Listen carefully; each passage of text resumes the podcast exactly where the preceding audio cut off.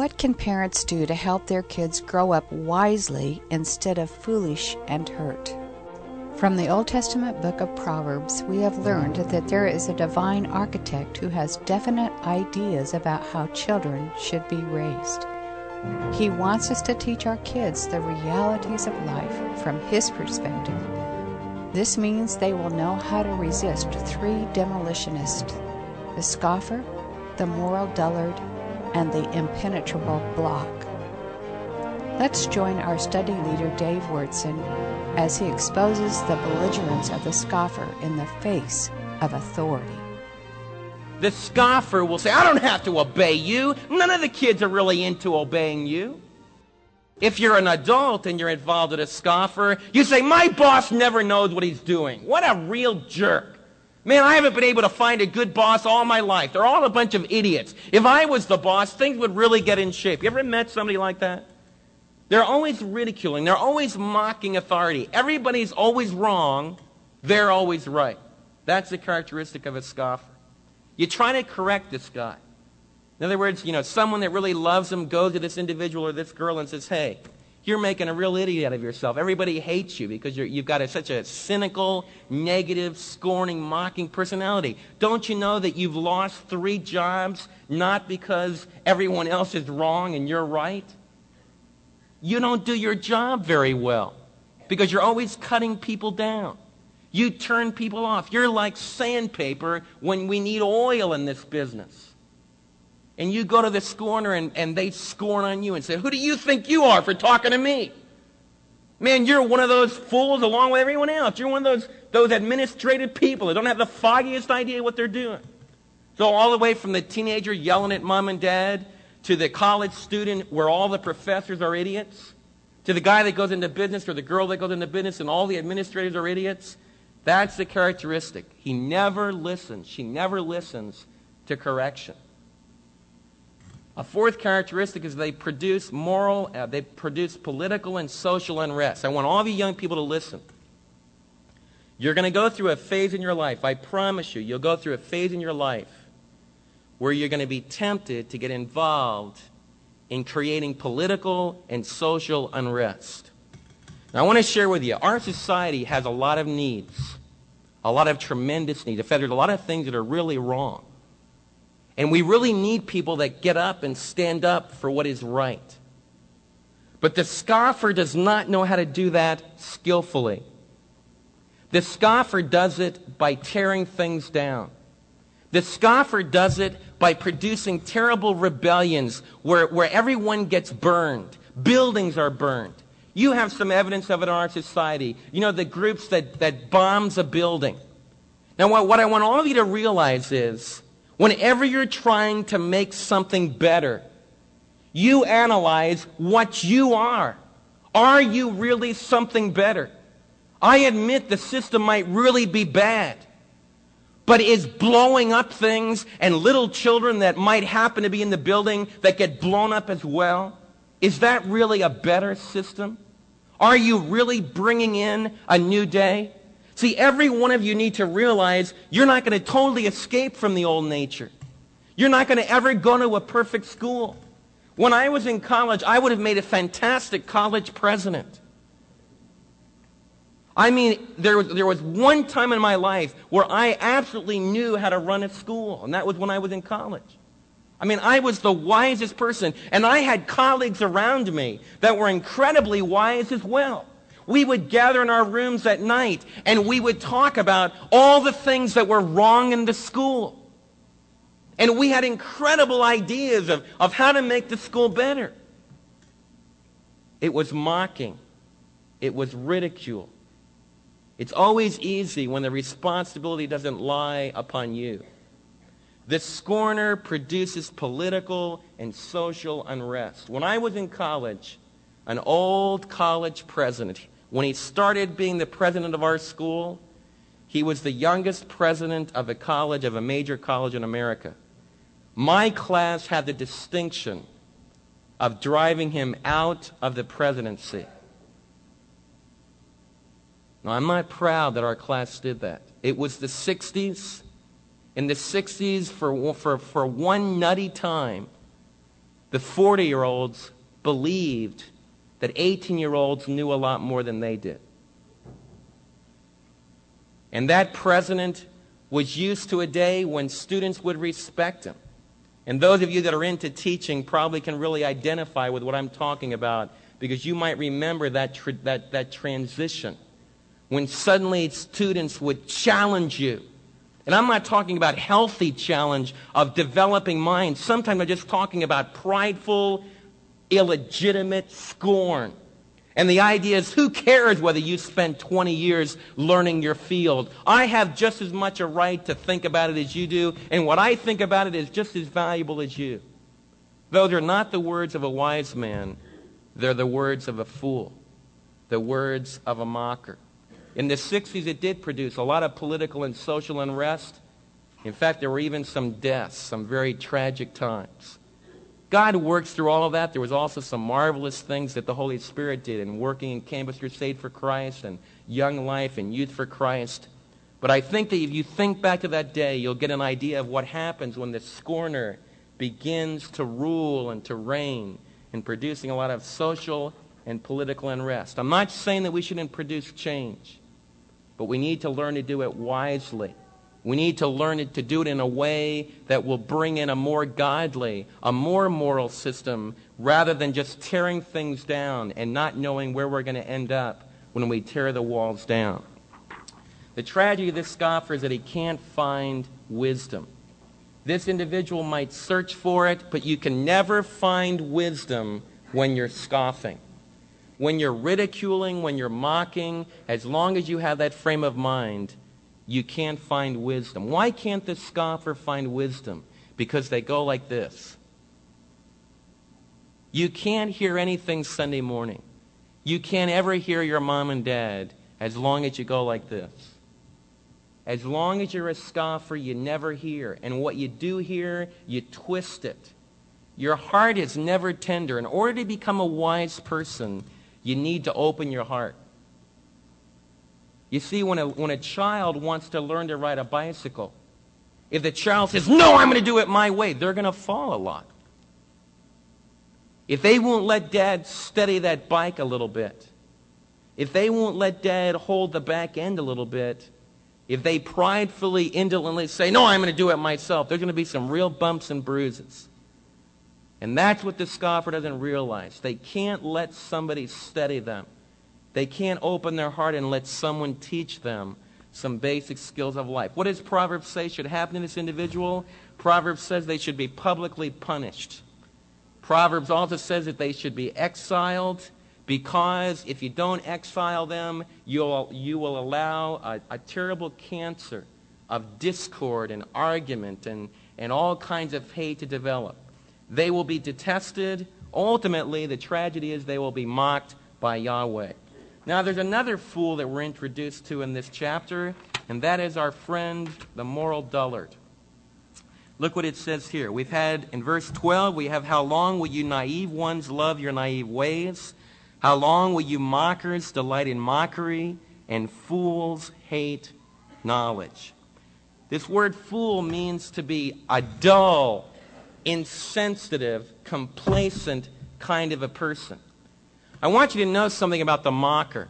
The mocker still cares. In other words, if you listen to me speak and you tease me about it, you ridicule me about it, that's not so bad as this fellow right here. Because even to ridicule something means you have to open your ears a little bit, and you have to hear what's said, and you don't ridicule something that, that doesn't bother you very much.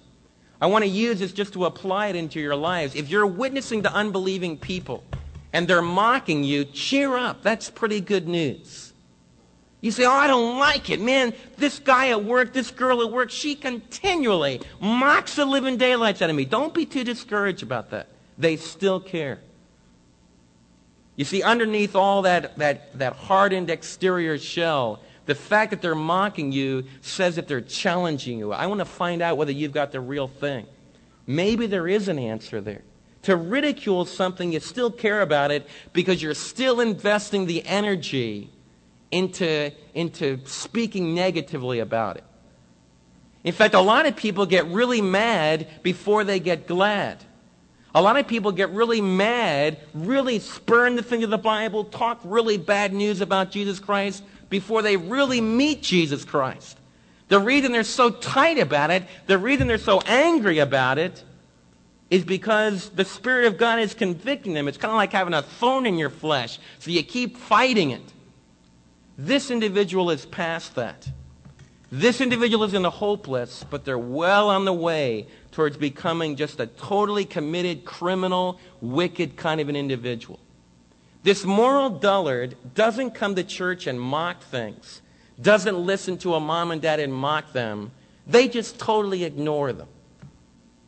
That's the worst thing in the world. They don't mock, they don't ridicule, they don't fight you. They just could care less.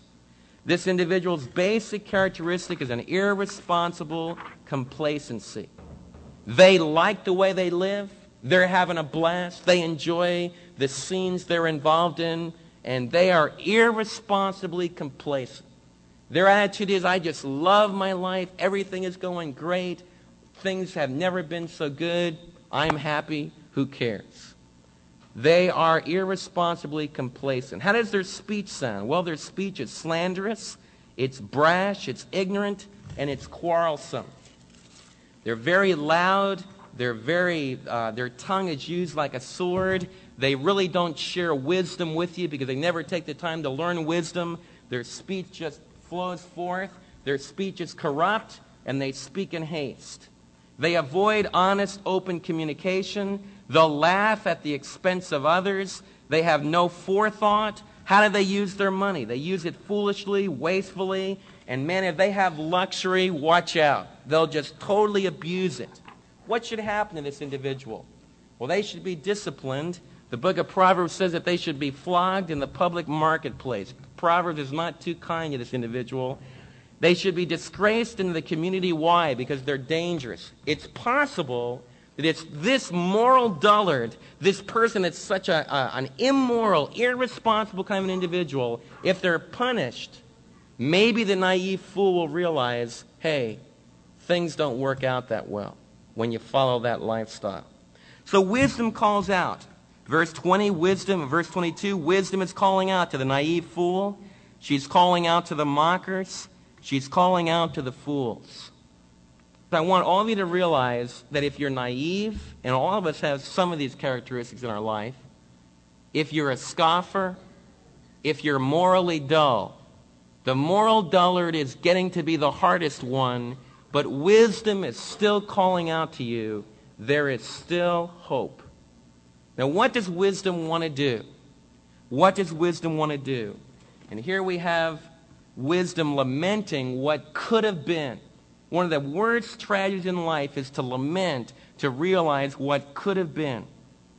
She says in verse 23 If you would have responded to my rebuke, I would have poured out my heart to you and made my thoughts known to you. If you would have responded to my rebuke, I would have poured out my heart. I would have made my thoughts known to you. I want all of you to listen.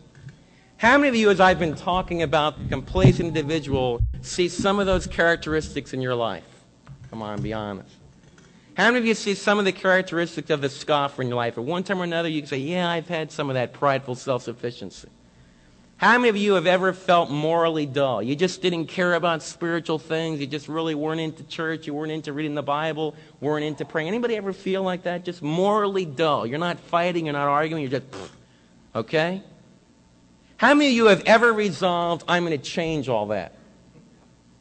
I'm not going to be like that. I'm, I'm going to be different. From now on out, I'm going to be different. So you started out. In other words, you said, man, I'm going to be different. And how many of you found out you couldn't change a blessed thing? Right? You see, this is the greatest thing about the book of Proverbs. You know, some of you have been going to church all your life. How many of you, as you think back over your church, Every Sunday you learned the right way to live. Really did. Relatively good stuff, good moral stuff. They taught you the right way to live. How many of you were, you know, you heard pretty good stuff? Okay? How many of you resolved, I'm going to be like that? How many of you were really like that? Consistently like that? You see, that's the big problem. In fact, even that, that's a big problem right now. Even in our school. Like I talked to you last week about the drug thing. And so a whole lot of our kids are like, I'm not going to drink. I'm not going to take drugs. I'm not going to be immoral. I'm not going to do anything. And you know what happens? Boy, deep in their tank. Man alive, they get at a party. All the other kids are doing it. Boy, I really, really want to do it. Man, there's a part of me. Boy, I really, really want to do it. And they do it. Oh, no, I broke the law. Oh, no, I had a rule that said I'm not going to do it, and I did it. How many of you have ever broken a rule you set up for yourself? If you're not raising your hand right now, you are a liar. I want to find I want to find something else about you. How many of you have ever made a rule and maybe it was about something that really wasn't that big a deal in your life, but as soon as they made a rule about it, man, you wanted to do it like crazy. Man, they had a rule. You never even thought about doing that before. You know, you were at camp. They said, don't sneak out of the dorm at night. No, ordinarily you would have never snuck out of the dorm. You're too tired. They made a rule, don't sneak out of the dorm at night. Boom! You know, all 150 kids at the camp are out all night long. Anybody identify with that? Is that like anybody in this audience?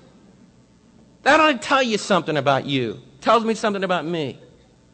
You know, that's the big problem. And, and I want you to listen very carefully to this. Because a lot of your life, you are told you need to be good. Don't get angry. Don't lie. Don't be prideful. Don't be like a scoffer. And if I stopped right here, this is what I would have done this morning. I would have told you. Every, how many of you, before we started this morning, would say, it's not really not such a good idea to scorn people? You agree with me? How many think it's really a great idea to be open-minded to anything? Just take anything at all. Just any idea that comes, just take it in your mind, mill it around, don't have any discernment. You think that's a good idea? Say, of course not. It's not a good idea. How many think it's good to be morally dull? Just not to care anything at all about right and wrong. Just live for things. Proverbs tells you the obvious. You know the tragedy is, though? We're hit right between the eyes with the obvious. And we all make resolution, I'm not going to do it anymore. And we still do it. And that's why I want to close, because wisdom said, if you listen to me, I'll come into your life. You know what every one of you needs? You need to change inside. You need a new person to be created inside of you. You see, you need to have someone that doesn't scorn created inside of you. You need to have someone that's not naive created inside of you. You need to have someone that's not morally dull created inside of you. You need to have a new power involved in your life. And that's exactly what wisdom said. Wisdom said, if you would listen to me, if you would just come to me and honestly say, Yes, wisdom, I want you to come inside of me. Wisdom said, if you would have only responded, if the naive person would have just said, I don't want to be naive, it's wrong what I do. The pride and the openness. I don't want to be a scoffer. I don't want to be morally dull, but I can't change myself. So, wisdom, I want to listen to what you told me. You know what wisdom said she would do? Wisdom said she would pour out her spirit, the way she thinks, the way she feels, the way she decides. God's blueprint would pour itself into your life. Jesus took that idea. And you know what he said? Wisdom presents herself in Proverbs 1 like creating a spring in your life. We were just down near San Marcos at those springs. And you look down through those glass bottom boats. How many of you have ever seen those springs down there? You look down there and they tell you there's 50,000, 100,000, some of those of you that are into that will know the exact figure, gallons of water just pouring out of there.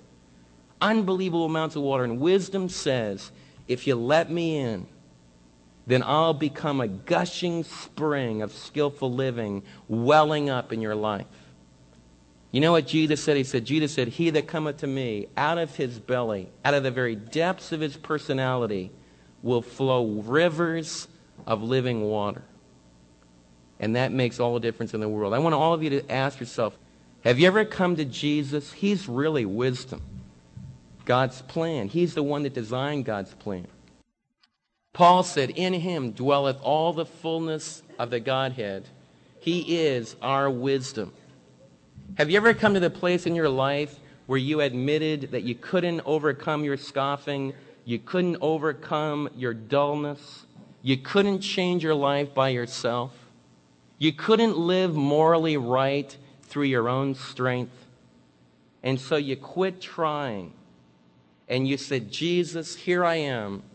I want to receive what you have to tell me. And Jesus said to you, I died on the cross for your sins. I died, first of all, to take care of all your immorality, all your moral cyanide that you take. And second of all, Jesus Christ said, I rose again from the dead and I'm alive. Jesus Christ is alive. And he embodies wisdom and he wants to come into your life and change you. You see, if you're a young teenager, all your mom and dad's rules and regulations, they're good but you'll never be able to obey them through your own power. Never. You adults, you're never going to be able to live morally right, consistently morally right in your own strength. And you can pridefully look at me and say, Oh, yes, I can. I'm a self made person. I always do it my own way. That's the epitome of moral dullness. The epitome of moral dullness. The only way that you can be changed is to allow Jesus Christ to come into your life and change you. You say, How do I do that?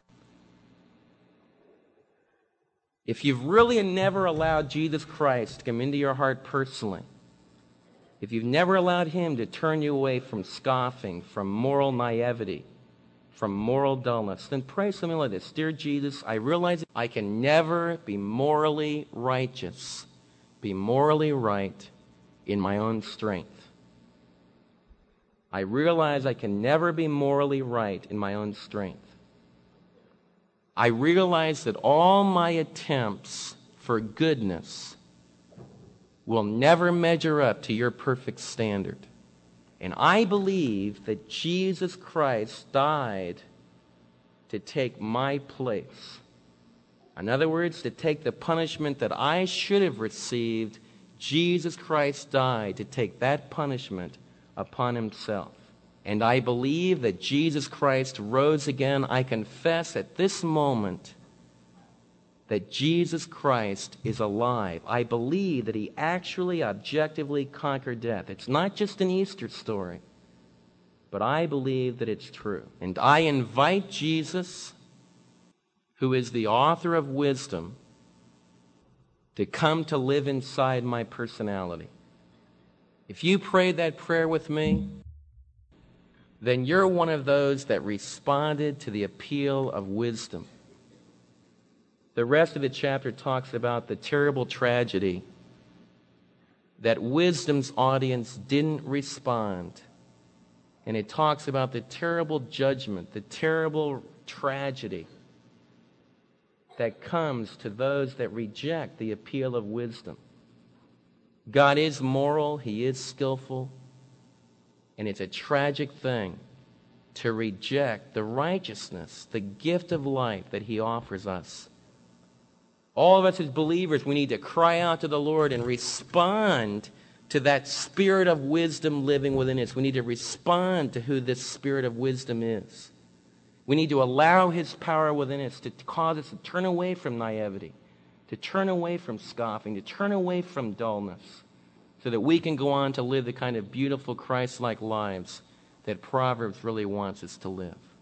Heavenly Father, we're thankful for wisdom's public ministry. I'd ask you that you would encourage so many that are struggling to publicly declare the message of skillful living in the marketplace of life. I would ask you, Lord, that you would help those that responded to the message today that had never come to know Christ before. I pray that you would help them to grow. Father, we would also pray for some friends that are still open minded in the sense that they're really searching for the truth, and yet they haven't felt like they're already home yet. I would pray that you would help them to keep coming.